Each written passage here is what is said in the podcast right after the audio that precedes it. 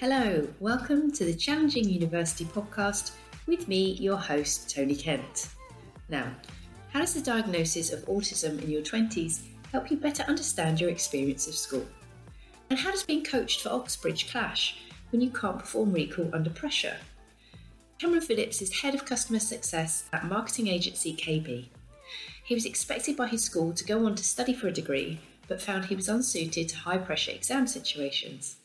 In our conversation, Cameron shares why he swapped studying for A-levels for overtime shifts in a kitchen, what it was about exams that made him feel uncomfortable, his experience of being diagnosed with autism, how he learned to leverage his neurodiversity, and how educational establishments and employers can better support neurodiverse people. There's lots to learn and lots to love, and you'll find links to the organisations that Cameron mentions in the show notes. Hi, Cameron. Hello. How are you doing? I'm good. Thank you for agreeing to come on the Challenging University podcast. I think we're third time lucky in arranging this, aren't we? Possibly. um, but I've had the pleasure to work with you for a little while now. And it's been a when few you... months, isn't it? Yeah, yeah. And when you sort of spoke about your background, I thought it'd be perfect for the podcast. So for the listeners today and the listeners to come, could you please share your full name and what it is that you do today? Yeah, I'm Cameron Phillips. I'm the Head of Customer Success for KAYBE. Um, Who designed the Challenging University website? Just saying. Exciting, isn't it? Yeah, yes, that's a bit. Um, so that's what you do today. Tell me about your memories of secondary school. Yeah, secondary school was uh, it was an awkward one, to be honest, um, and I think it now in later in life I see why it was like that. Mm-hmm. Um, so I think to give a bit of context, when I was twenty-one, I was diagnosed with being autistic. Mm-hmm. So secondary school was a fun one because sort of I was in that sort of realm of, you know, you didn't really fit in, but seen as clever, if that makes sense. Yeah. But um, yeah. So we'll come on to the um, what that diagnosis experience was yeah. like for you. Thinking about that perception, oh well, I think it's yeah. an actual fact that you are academically yeah, yeah. very bright, intelligent guy. What, I hope so. yeah, what is it? Um, what was that characterised by at school? How did you get on in the subjects that you studied? Yeah, um, I was really good with stuff like maths. Um, that was very that's very fact driven. So you know, maths. Uh, you know, I, I so like stuff like statistics and all that sort of stuff, and like sports mm. science, yeah. the stuff where I maybe didn't do so well might have been, you know, well, it was, it was the stuff that was a bit more subjective. So it's like, you know, in English, what, what's the meaning behind this? You're like, and they're like, oh, you know, it, it's a red door. What's the meaning? They're like, door's red. And they're like, yeah, but it's, you know, no, it means danger. And you're like, no, it just means there's a red door. Like, yeah. Oh, okay. Yeah, yeah, yeah, yeah. Uh, so... Were you, um, did you have, talk to me a bit about your school. Where in the country did you go to school, and did they indulge in streaming, that kind of thing? Did they have set? Yeah, so I went to a grammar school in Harrogate, and it was very much, um, yeah, it was, it was sets basically, you know. Um, so, you know, you had your bottom set, middle set, top set, and typically they just sort of banded you on initially based on what your like scores were when you did like a year. Six yeah. sats when you left primary school. Yeah. Um, and then obviously they obviously changed and adapted as you went along. But yeah, mm. it was still very rigid in that way, I suppose. And when it came to taking your G C S Es, how did you get on? Um, I'm not very good at exams, and I think it just comes from the recall under pressure. Um mm-hmm. So whilst, you know, things like, and the courses that were running like B TECs and stuff like that, I did quite well in because you obviously do it in the moment and you, you know, you recall knowledge at your own pace. Yeah. Some of the uh, exam side of things, maybe, you know, I wasn't so great, like science, like I just bombed at science, like. Right. um, but. I mean, you so, could but, technically, yeah. What couldn't you? If you're in the lab, if you've got the right chemicals, it could happen. Yeah, uh, maybe not to that degree, but I'm still here. So. um, but yeah, um, so in terms of like that recall within that pressure, maybe not great, but like when it comes to stuff like recall at my own pace, where it was like, say, the B TEC sort of analysing a solution and a problem, sort of like maths or stuff like that, mm. I sort of did better in. So I probably should have seen a couple of signs sooner, I think. mm-hmm. um, and what was the expectation for you once you sat your G C S Es? Um, was it A-levels and then a prediction to go on to uni or something different? Yeah, so from probably early on in G C S Es, so we chose, you did your first two years of high school or whatever, and then from there you chose your chosen subject matter you wanted mm-hmm. to do for that year or whatever. Um, so once we got to that point of, I think, so that'd be year nine, nine, yeah. yeah. Uh, they sort of sort of started handpicking people that they sort of want to go to university, want to push towards going to stuff like, you know, the higher red bricks as they uh, they as they yeah. called them, um, and they'd run stuff like Oxbridge co- programs, all that sort of stuff, trying to coach you in the best way to go to university at some point, and just yeah. sort of go, that is your option. You you know. University is the be all and end all of, of life. mm-hmm. And did you go on to A-levels? Um, kind of. I did the first year, mm-hmm. um, and sort of, I, I suppose at that point in my life, I just sort of didn't want to carry on with school. Mm-hmm. Um, we were from sort of like a working class family. You know, everyone else around me was working and making yeah. money, and then I'm now like, I'm start doing A levels and I'm not doing anything because yeah I'm not yeah. getting much enjoyment out of that. yeah. um so yeah I, I did the first year of A levels and, and basically dropped out from there. Okay. And what did you go on to do then? um I bounced around a bit, to be honest. um mm-hmm. I started an apprenticeship with an events company, um mm-hmm. where I was doing um like booking events and stuff for customers, clients, you know, and, and it was, you know, they had a big contract was like working for the government, so it's like booking like all their meeting rooms for when they're having, you know, whatever they need to discuss, yeah. whatever. um, and it, sort of from there, I sort of went naturally into hotel sales and working mm-hmm. for like Hilton, um, doing like selling out their conference spaces, stuff like that.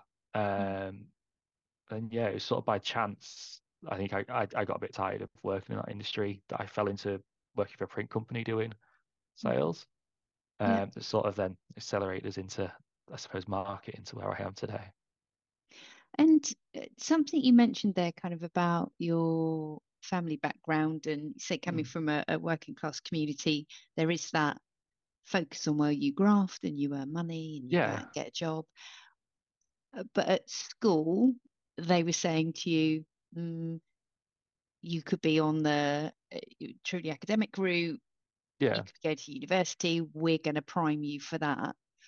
Um, what was it that kind of made you take that decision to say, yeah, actually, I definitely don't want to continue in education? Was there a kind of moment um, where you thought, this is just not for me? I think it was a mixture, to be honest. I mean, from the age of twelve, I was out doing something, so it was like, you know, I got paid around at twelve years old, and then yeah. my sixteenth birthday, I, I got a job working in kitchens and stuff like yeah. that. So it was, it was a case of I'd always worked and I'd always sort of earned money, and then it sort of came to that summer holidays of uh, that first year of A levels, mm. and I basically became full time in the kitchens for those six weeks, whatever it was, mm. and obviously, because it was class overtime, the money was astronomical at like yeah. um, sixteen, seventeen, and you you know, and you yeah. take in one and a half thousand pound a month home, and you're like, oh, wow, you know, this, you yeah. know, and then suddenly you're in the realization of, but I, I could be earning money rather than, you know, carrying on down this route. Um, mm. And I think I think I just got fed up of it, um, just over time of, you know, the constant deadlines, constant pressures in terms of, you know, yeah, this work, and in terms of like, not as in like work that we do now, but, you know, mm. sort of, you know, these exams and you know, everything you do over the year is suddenly dictated by this one hour you're sat in a big massive hall with loads of other people and some yeah someone staring at you whilst you do it. yeah yeah slightly um uncomfortable, just a little bit. yeah I'd forgotten about um like when you have an invigilator walking up and down yeah. and their shoes are making a noise, or then they look right at you. If you like drop a pen and they like run over and pick it up for you, you're like, you're not allowed to go get your own pen or anything.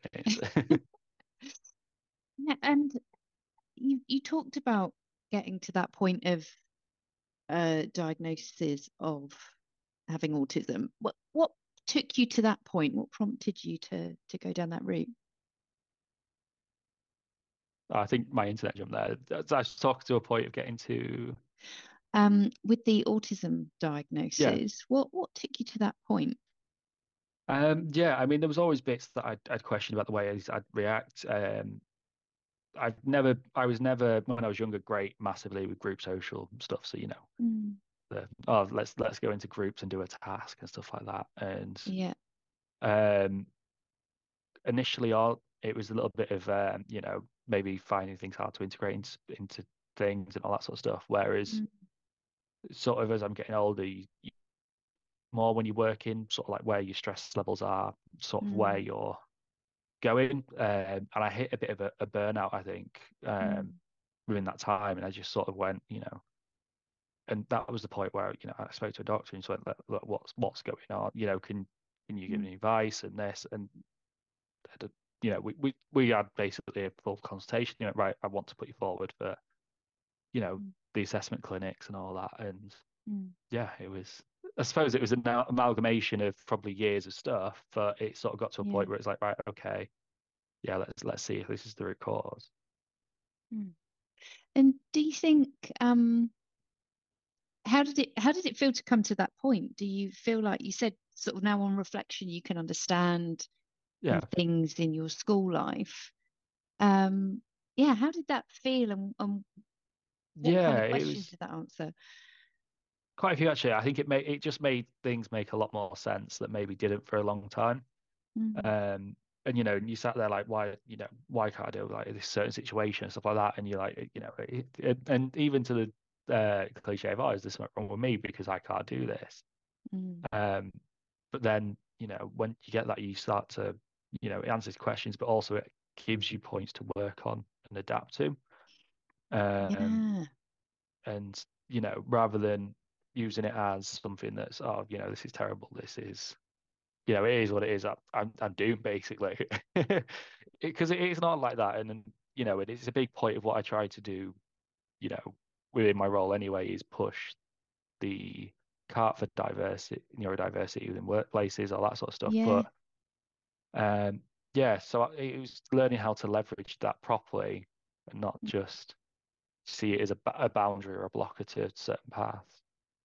Yeah, that and that's really um like useful and interesting point to say.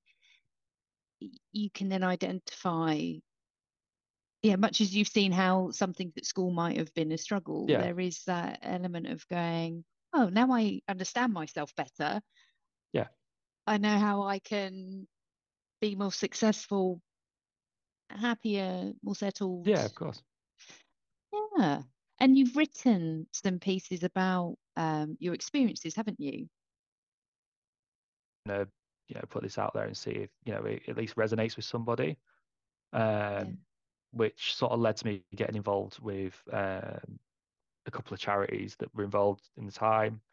Mm-hmm. Um, there's one, and it was like All for Inclusion, it was called, and he was like, right, okay, can I get you on a podcast? You know, we'll have this conversation. Yeah. And it suddenly opened this door to, I've never done anything like that before, but, you know, that sort of realm of almost self-promotion whilst yeah. trying to help, if that makes sense.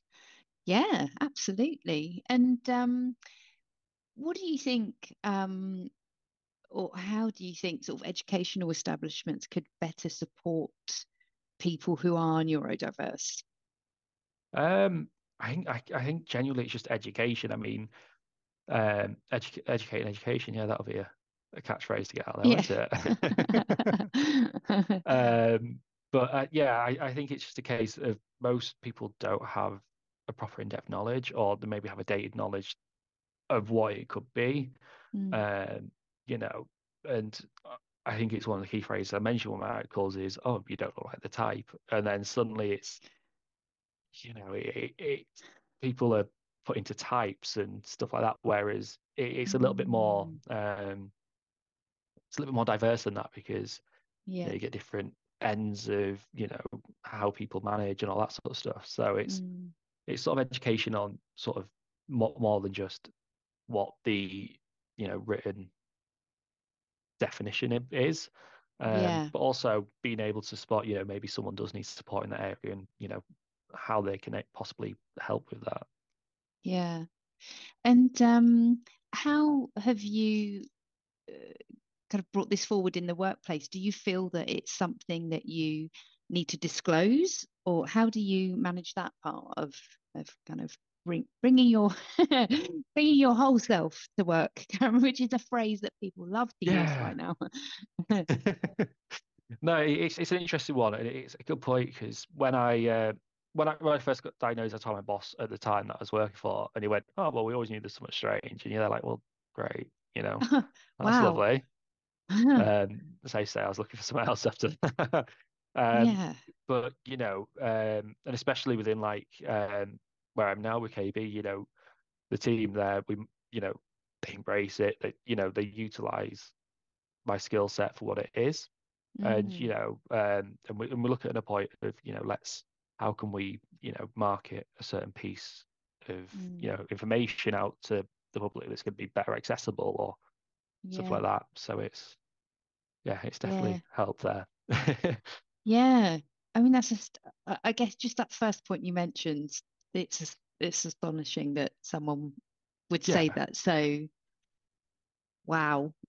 Um thinking about you doing podcasts and writing articles actually helps yeah. people, like you say, to be more empathetic, understanding, yeah. um respectful. I mean, if somebody came to you with a health issue, you wouldn't yeah. no, no, use a comment like that. Wow. Wow.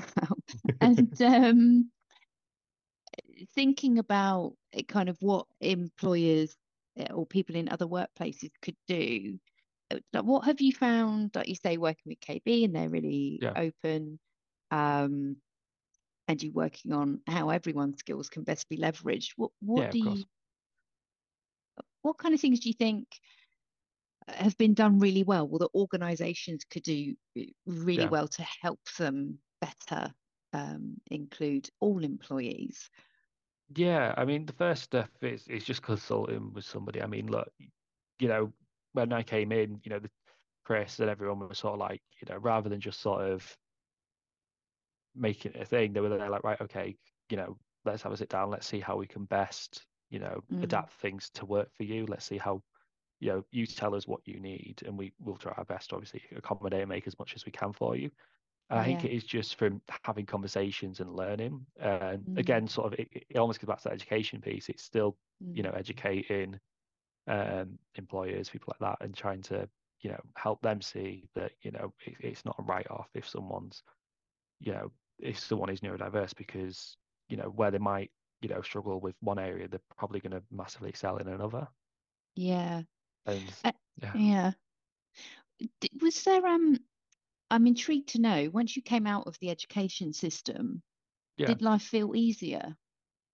Um, a little bit, yeah. Um, I think that was just because, like I say, not everything was leading up to that one hour window of, yeah, you know, everything's just from there. But also, I just think on the fact of when you're working, you know what your objectives are quite clearly, mm. and you know how yeah. to manage that and how to get there, and you can be maybe a little bit open in, you know, pushing back when you need to push back. You can, you know, it's a bit more of a two-way street, whereas at school, you know, you, there's your deadline, you're dealing with it, or, you know, this is what mm. you're doing, you know, mm. that's it.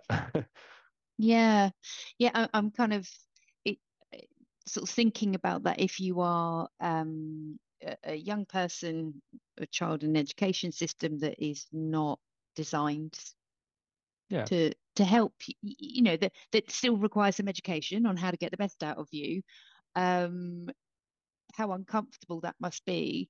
And then yeah, yeah. coming into the working world, sort of the, the, the differences that you would experience in not having someone staring at you while you do your work.